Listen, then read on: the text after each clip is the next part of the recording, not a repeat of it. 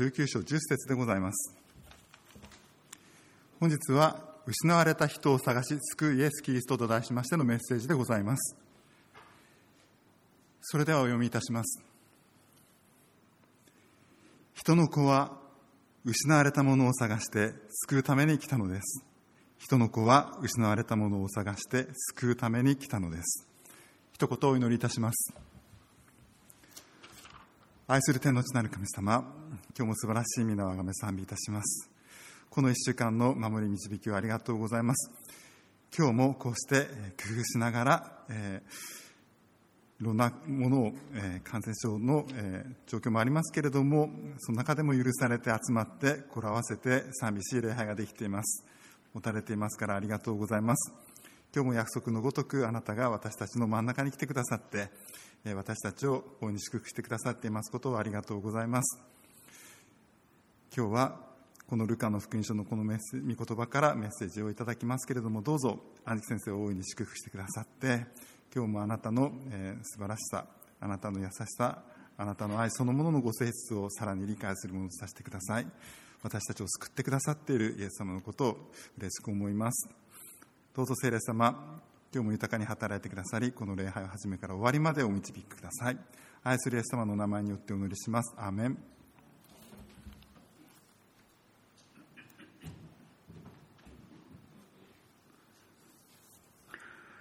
皆さんこんばんは。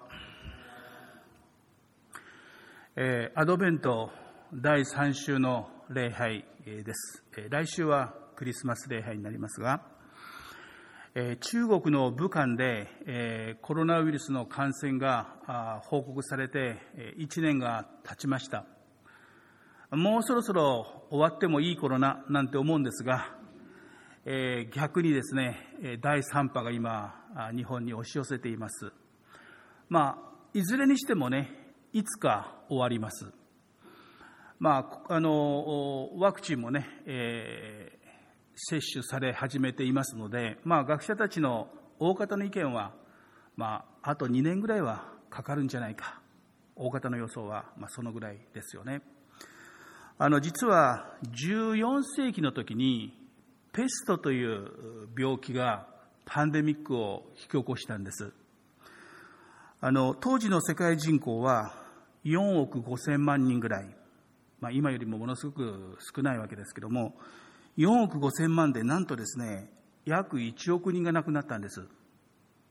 22%。ものすごい死亡率ですね。で特にヨーロッパでは3人に1人が亡くなったんです。特にイギリスやイタリアではですね、半分以上、6割ぐらいの人が亡くなっています。もうこれ国家存亡の危機ですよね。あの、どうしてそんなに多くの人が亡くなったかと言いますと、実はペストがね、22年間収束しなかったんです。ある国でこの感染が蔓延します。その国が終わったかなと思ったらもう隣の国で発生する。そこが終わったかなと思ったらまた隣の国に発生する。で、もこっちで終わったはずなのにまた再び発生する。まあ、こうやってですね、地球をぐるっと一回りして22年間。最初にね、コンスタンチノーブルで最初の感染者が発見されたんです。これが1348年。で、それが収束したのが22年後の1370年。22年間。だから世界人口の22%の人がまあ亡くなったわけですよね。まあ、21世紀の医学をもってすれば、そんなに長くはね、えー、感染が続くことはまあないわけです。せいぜい2年ぐらい。えー、でも、しばらくコロナが続きますので、まあ、ある人はアフターコロナをね、もう考えていらっしゃるかもしれませんけども、しばらくはウィズコロナ、コロナとどう付き合うか、そういうライフスタイルを考える必要があるわけですよね。もうすでに言われているように、この3密を避けるということです。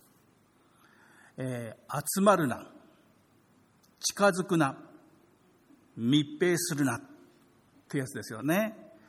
これね、面白いことに気がついたんですけども、集まるな、漢字で衆でしょ？近づくな、漢字で金でしょ？密閉するな、ペイでしょ？習近平に気をつけろ。ってことですよ、要するにね。あの、まあ、ウィズコロナになりますが、当然、ライフスタイルが大きく変わりました。特に仕事でね、リモートでする、そういう会社や部署の人が随分増えました。まあ、今、アメリカもまだね、教会はリモートでやっているところが半分以上多分あると思います。もっとでしょうかね。えー、ますますこれからね、コロナがまあ終わっても、まあ、リモートで仕事ができるってことに気がついた人々は、まあ、ある業種はですね、リモートでしても売り上げ全然減らないと。だから今、東京から人々が脱出してるんですね。東京の人口が減ってるんです。えー、物価の高い東京で生活やめてね、郊外に移る。他の県に行って、そこでリモートで仕事をする。まあ、そういうライフスタイルがね、えー、定着しつつある傾向にありますよね。でもこのリモートによって仕事をする生活、ライフスタイルを変えるという便利なようですけども、えー、実はこれに対して人類は今大きなね、この大変なところに向かっているんだと警鐘を鳴らす学者がいらっしゃるんです。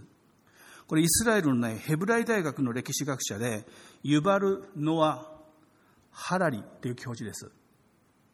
ハラリ教授のね、お書きになったサピエンス全史というこのベストセラーで世界の。この本の中でね、えー、ハラリ教授はね、こうおっしゃってるんですね。現代はどんな時代か。人類史上初めてテクノロジーの力を使って世界のあらゆる国の人々を24時間監視体制における時間あの時代である。50年前に旧ソビエト連邦は2億4000万人の国民を監視下に置いた。でもその時はね、KGB っていう秘密警察が、いわゆるこの何て言いますかね、生身の人間が国民を監視したんです。だまあ監視するって言ってもやっぱり人間の目でこう監視しますから抜け穴はいっぱいあるわけです。ところが今はこのビッグデータをデータをたくさん集めておいてそれを高度なアレゴリズムで分析してテクノロジーの力を借りて監視できるんですね。もうはるかに完璧です。つい最近もあの中国が今あのウイグル地区でねウイル族を監視しているそのシステムのものすごいのあの BS でやってましたけどももう顔認証システムのね、えー、監視カメラがもう個人を特定するんですでねこう走ったりするとねすぐ要注意人物なんですで顔が険しいとねチェックが入るんです顔の表情一つでねこいつは何かよからないことを考えてんじゃないかこれを今、徹底的にウイグル地区でやってるんです。で、ここでね、そのシステムが完成すると、これを中国全土にこう広げていくんです。で、さらに、あの、中央アジアの独裁者の国、そういう国のシステムごとね、輸出するんです。恐ろしい時代ですよ。このハラリー教授はね、そういうことを、まあ、あの、警告なさってるんです。で、中国を例にとるとですね、こうおっしゃってるんですが、あの中国は武漢で始まったウイルスを抑え込むために武漢ウイルスをねあの抑え込むためにどうしたかというと、まあ、国民のほとんどがスマートフォンを持ってますよねでスマートフォンに個人の、まあ、自分のね体温心拍数血圧こういう体のね生体のデータを全部入れるんです全部それ入れるんです入れさせるんですねそして中国全土には十数億と言われる監視カメラがあるんです。顔認証システムの。その監視カメラと個人の持っているスマートフォンが、スマートフォンがこう連動してるんです。どういうことが起こるかというとですね、あの、例えば誰かの体温が急に上がった。37度、38度になった。当然何か病気が予想されます。例えばコロナが予想されるわけですよね。そうすると、その情報がすぐこの監視しているところに行くわけですよ。そしてその人がこうどの経路を移動したか、誰と接触したか全部わかるんです。そしてその人がこう歩きますよね。とその周りの人の携帯に、スマートフォンにアラームが鳴るんです。今お前の近くに、お前の方に近づいてくる危ない人物がいるから警戒しろ。こういうシステムが今中国で使われて、まあ感染をね、防いでるというふうに言われています。これと同じようなシステムを採用しているのが、えー、台湾、それからシンガポール、韓国もちょっと似てますよね。もしこのシステムを、完全なシステムを世界中の国の全ての人がね、もし導入したら、もうこれからどんなね、あの感染症が起こっても短時間で抑え込むことができます。ピンポイントでその人を特定できるからです。これすごいと思いますよね。すごいと思うけれども、このユバル博士はね、だから危ない。便利なものは使い方は間違うととんでもない危険なものになる。こう警告なさってます。私もそう思います。聖書の予言がそう言ってるんです。世の終わりにね、世界中の人々を監視できる、そういうシステムがね、できるんです。そしてそのリーダーがね、世界の人々をコントロールする。そのリーダーは反キリストと呼ばれ、その名前は、そのその人物が持つ数字は666だ。黙示録にそう予言されています。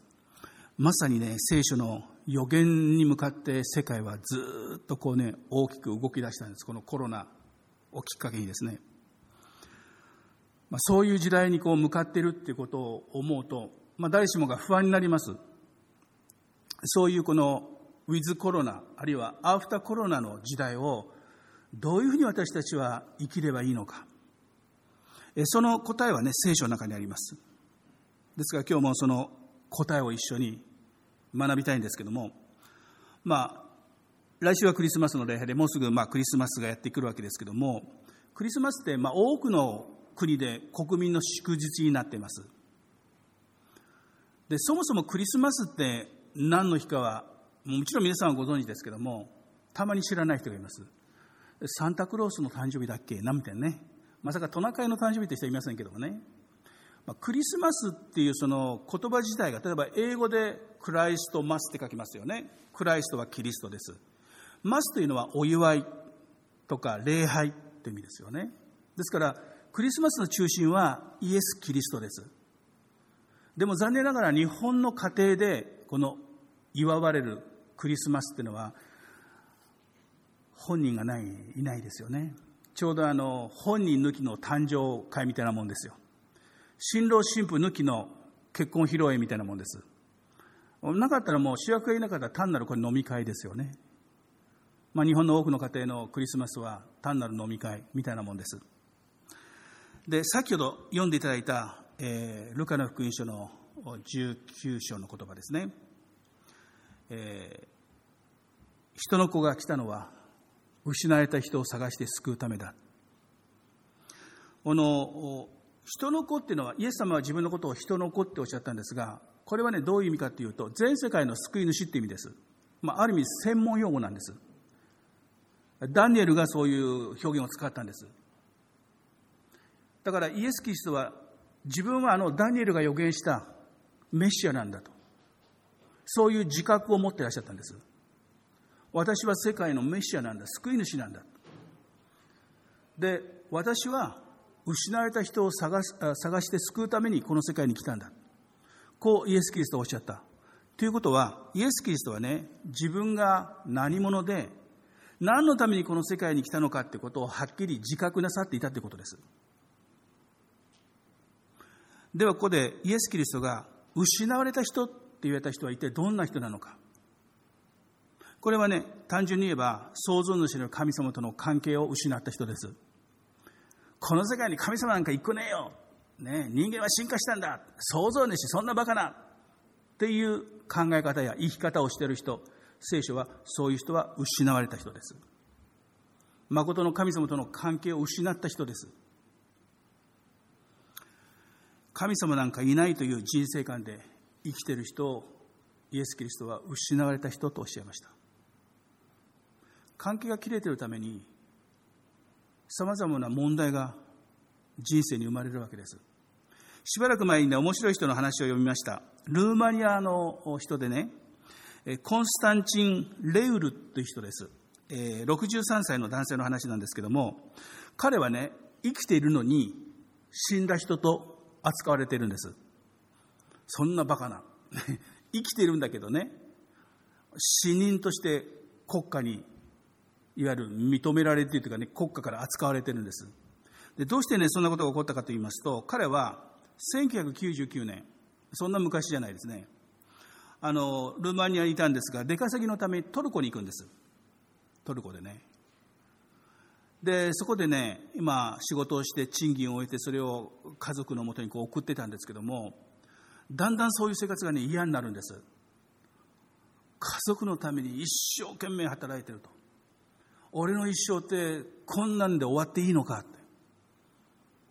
で、彼は自分の方から家族とのね、連絡を絶つんです。一切。当然家族は探しますけども、彼はまあ巧妙にね、こう、隠れて家族との関係を断つんですよね。で、そうやってね、えー、18年が過ぎるんです。そしたら、まあ、トルコで出稼ぎに来てるわけですけども、トルコの当局に見つかるんです。ある事件に関わって。で、滞在許可書を見せろって言ったら、もう切れてるわけ、とっくにね。なんだ、お前不法滞在じゃないかと。だったら早くルーマニア帰れってわけです。トルコ追い出されるんです。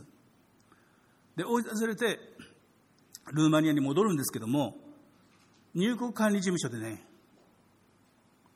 お前もう死んでるぞって言われるんですよ。いやいや、死んでない、ほら、生きてるでしょって一生懸命弁解するんですけども、いやいや、おお前、この名前のやつはもう死んでるんだと。ルーマニアのね、そのいわゆる戸籍にはね、死亡ってもうなってるんだと。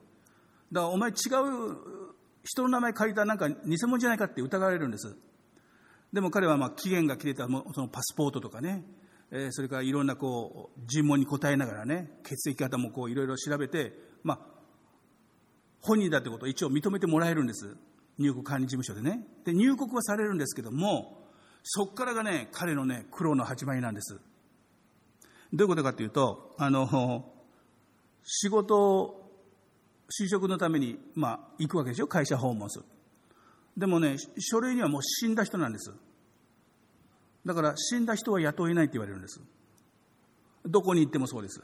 死んだ人はうちは雇えませんよって言われるんです。で、彼は仕方なくもう一回トルコに行こうとするんです。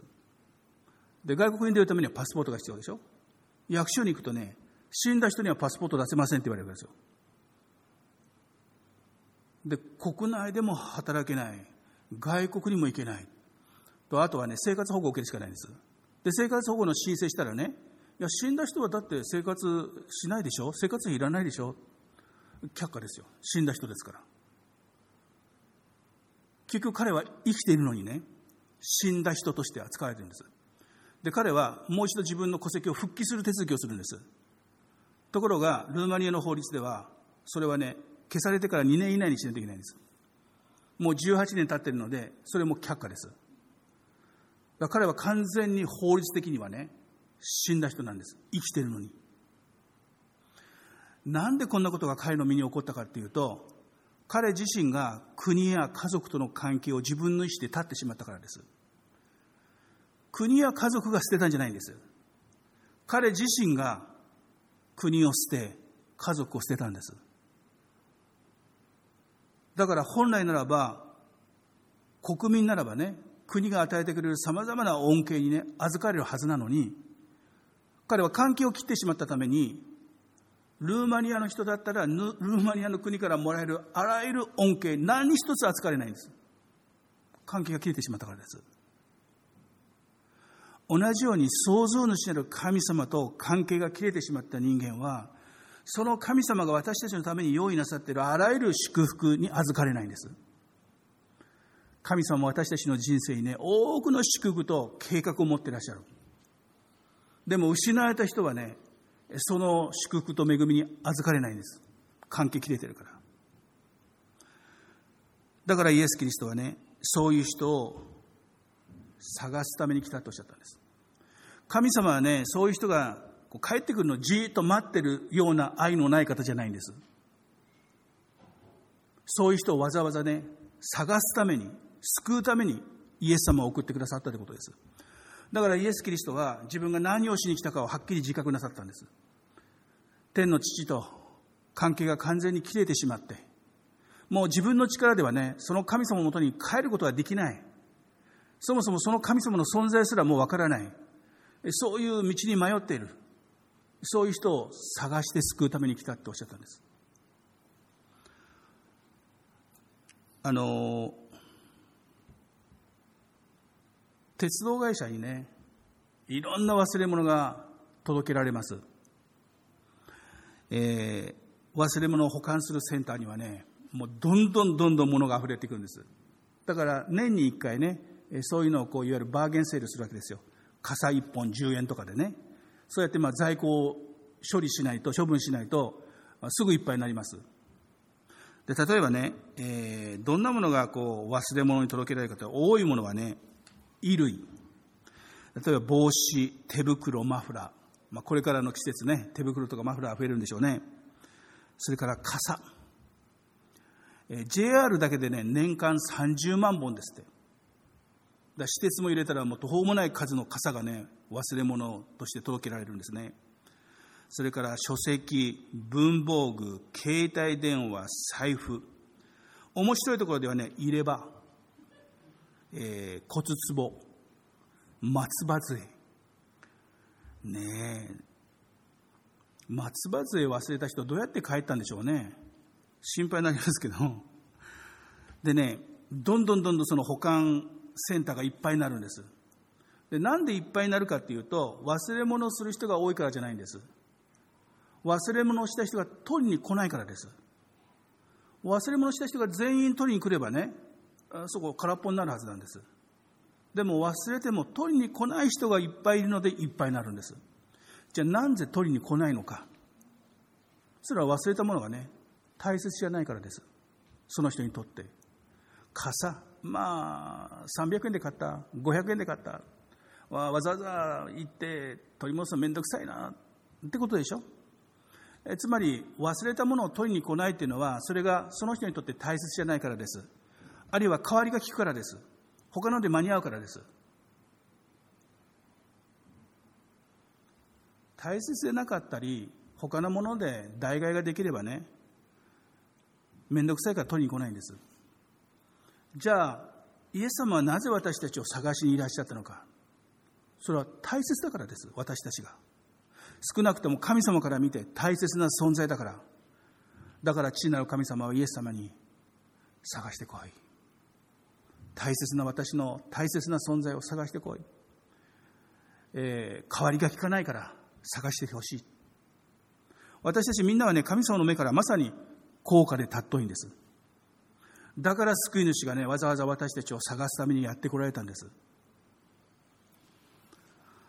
あの、最近ねとてもこう気持ちが重たくなるような本をね、まあ、ある人から紹介されて読んだんです。タイトルはね「空空のゆりかご」あのゆりかごね空っぽのゆりかごっていうんです。で大英帝国の迷子たちっていう本なんです。で書いた人はねマーガレット・ハンフリーズハンフリーズさんっていうねソーシャルワーカーの女性です。イギリス人です。でノンフィクションですこれ。もう衝撃的な内容なんですけども、このマーガレットさんはね、イギリスのノッテンガムという町でソーシャルワーカーをしてるんですけども、していたんですけども、ある時ね、このマーガレットさんのもとに、中年の男女から親を探してほしいという依頼が舞い込むようになったんです。それが一人や二人じゃないんです。ちょうど同じ時期にね、何人も何人も自分は誰なのか親を探してほしいっていう依頼がね、舞い込むようになったんです。で、この相談者たちのね、相談の内容は親探しなんですけども、みんな共通の物語を持ってるんです。自分がイギリスで生まれたということは間違いないと。で、生まれた家庭がものすごい貧しかったので、小さい時に、ほとんど記憶がない時に、ある施設に預けられたっていうんです。まあ、孤児みたいなところでしょうね。まあ、親がいるから孤児ではないんですけど、そういうところに親が育てられないのでそういう施設に預けられたところがね子供時代の写真が一枚もない。家族の写真も一枚もない。兄弟の写真も一枚もないんです。そしてその施設に預けられたんですけどもすぐね大きな船に乗せられて外国に送られるんです。で外国に着くとですねまた施設にいられるんです。別に外国の人がこう里里子とかね養子としてもらってくれたわけじゃないんです。その新しい船で新しい国に着くとねまた施設にいられるんです。でそこでねいわゆる何て言いますかね過酷な状況の中でね、えー、働かされるんです朝から夜まで。ただ働きです。給料ピンハネ。それだけじゃなくてね性的な虐待を受けるんです。でそのみんなが同じようなね証言をするわけですよ。一体何だと。そんな話が一人や二人じゃない。なんでこんなに多いのか。でその船に乗せられていった国がねオーストラリアなんです。オーストラリア。これも同じなんです。でマーガレットさんはねこれ何かあるぞと。何かあるぞって調べ始めるんです。そしたらね、衝撃的な事実がわかるんです。それはね、1900年代から1970年代の約70年間、イギリスで、この貧困家庭から施設に預けられた子供たちをね、親の承諾なしに、勝手にオーストラリアに子供移民として送られるんです。白人の子供移民として。国策としてですよ。もちろん公にはできない。闇の世界でです。えー、なんでそんなことをしたかというとね、あの、オーストラリアって、ものすごい国は広いんです。で、人口は少ないんですけども、特に白人の人口の割合がね、どんどんどんどん減ってるんです。で、イギリスのもともと植民地でしょ。で、白人の数を減らしたくない。人口割合を減らしたくない。というわけで、白人の子供たちを親に無断で、どんどんどんどん送ったんです。すごい政策でしょで、連れて行かれたところがね、カソリックの修道院です。そこにね、こう、すし締め状態でね、監禁されるんです。で、ちょっと大きくなるとね、労働に駆り出されて、朝早くから夜遅くまで、給料はもらえない。そして、子供たちがね、大人の性的な慰め者になるんです。でその本を読んでるとね、本当にこうね、気が重たくなるんですけども、ある男の子はね、9歳半でレイプされ始めるんです。12ヶ月で20回。別の少年はね、18日間連続でレイプされるんです。でね、一番その中で正気だった例はね、小さな男の子がね、おじちゃんからね、大人からね、ちょっとついてきてと。で、おじちゃんが言うとこ行って歌を歌ってくれたらね、もう何でも好きなおもちゃ買ってあげるから。まあ子供だからね、あの、好きなおもちゃ買ってくれる、歌を歌うだけでおもちゃ買ってくれるって、ほいほいついていくわけですよ。で、ついていった先で、大人たちにレイプされるんです。で、その、終わった後にね、その男の子がね、うわーって泣くんです。でもね、泣く理由はね、レイプされたかじゃないです。そもそも彼は何にされたか分かってないんです。泣いた理由はね、おもちゃ買ってもらえなかったからです。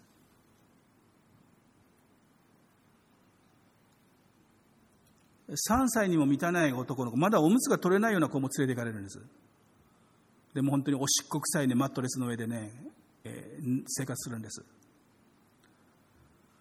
で、その子たちが大人になってね、一体自分たちのルーツはどこなんだと。いうことで探し求めるわけですよ。でもちろんね、親の方も探してるんですが、親はもうどんどん高齢化してしまって亡くなっていくんです。で、子供たちが、自分の親は誰なんだって。親がわからないとね、自分がわからないんです。自分のルーツが。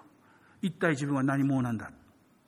というわけで、このマーガレットさんがね、親と親子を探していくんですけども、あの、本格的に探し始めるとね、いろんな方面から彼女に圧力がかかるんです。脅しがかかるんです。今更そんなことをね、明るみにするなと。国の恥を晒すなというわけですよね。でも彼女はめげずにね、探し続けるんです。で、とうとうね、えー、2009年の12月に、オーストラリアの当時の首相が、それを公に認めて、公式に謝罪しました。で、翌2010年の2月には、当時のイギリスの首相が、やっぱり公に認めて謝罪したんです。実際にそれが国策として行われたんですね。で、この事件はね、2012年の4月に、オレンジと太陽というね、タイトルの映画になりました。もうバラバラになった親子がね、お互いに親は子を求め、子は親を求めるんですけども、探す当てがないんです。何の情報も、情手がかりもないからです。だから親を探してほしいという中年の男女がマーガレットさんをね、訪ねたんです。で、マーガレットさんはその仲介役になって、親を探す子供と子供を探す親の間に立って、まあ親が生きてる場合はね、そうやって何組も何組もこう引き引き合わせるんです。で、自分の親に会えた子供はね、まあ子供ってもう中年なんですけどもね、自分のルーツを知るわけですよ。そして、精神的にものすごく安定するんです。ところが親が死んでしまったりね、親が見つからない子供ってね、いつまでも情緒不安定なんです。だって自分が何者かわからないからです。ちょうどこれはね、創造主の神様と離れてしまった人間の姿です。自分はどこから来たのか、何のために生きているのか、何のために生まれてきたのか、そしてどこに向かっているのか。だからイエス・キリストはちょうどね、仲介者としてやってこられたんです。創造の知る神様から離れて、自分の罪のために関係が切れてしまって、自分の方から切ってしまった。そして自分が誰かわからない、人生の因も目的もわからない。ひたすら死を恐れる。そんな生き方をしている人々を探すために来たとおっしゃったんです。探して救うために。救うってことはもう一度神様との関係を回復するってことです。神様の祝福を受け取ることができるようにするということですよね。今から2000年前に最初のクリスマス、神が人となってやってこられた。なぜなのか。その意味が今日の箇所にあります。人の子は失えた人を探して救うために来たんだ。これはね、クリスマスのメッセージなんです。もちろん皆さんはね、探してもらったんです、もう。皆さんもかつて失われた人なんですよ。でもイエス様がね、皆さんのとこを探してくださったんです。だから私たちはね、親が見つかったんです。魂の親が。でもいかがでしょう皆さんの周りに失われた人がたくさんいらっしゃると思いますよね。このクリスマスの時はね、本当にイエス・キリストのことを話すのにね、一番ふさわしい時期だと思います。クリスマスって何の日か知ってる？そこから始められるんです。ねサンタさんじゃないよ。トナカイでもないよ。ねイエス・キリストだよ。イエス・キリストで誰か知ってる？救い主だよ、全世界の。イエス・キリストはね、失われた人を探して救うために来たとおっしゃったんだよ。で、あとは今日の話を皆さんパクって大丈夫です。どうぞね、知らない人にイエス様のね、この素晴らしい救いの福音をね、えー、伝えていただきたいと思います。え、教会ではね、今年はあの、ステイホームクリスマスといって、ネットでね、クリスマスのプログラムを毎年あの文化会館でしてるようなやつを、そっくりそのままネットでこう配信しますので、ぜひね、皆さんご覧になるだけじゃなくて、お友達にね、あの、ぜひそういうのがあるから、見てって紹介していただきたいと思います。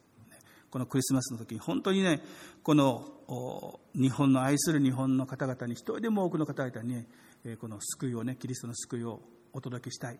そう切に願います。一緒に励みましょう。お祈りしましょう。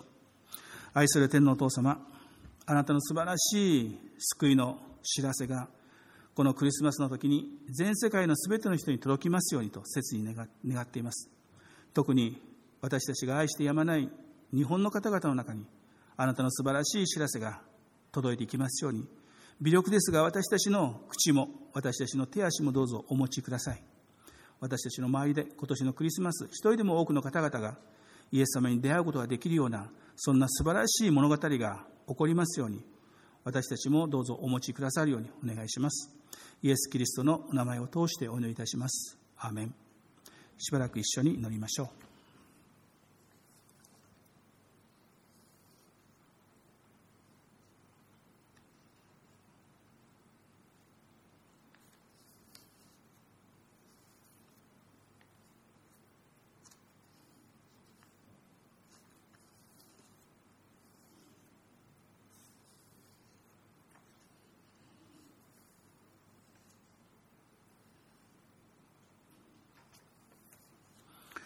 では最後に祝福のお祈りをいたします。主イエス様の恵み、天のお父様のご愛、聖霊様の親しい交わりが、新しい週もお一人お一人の上に限りなく豊かにありますように。アーメン。はい、以上で礼拝を終わりたいと思いますが、最後にアナウンスいたします。前のスクリーンをご覧くださいますか？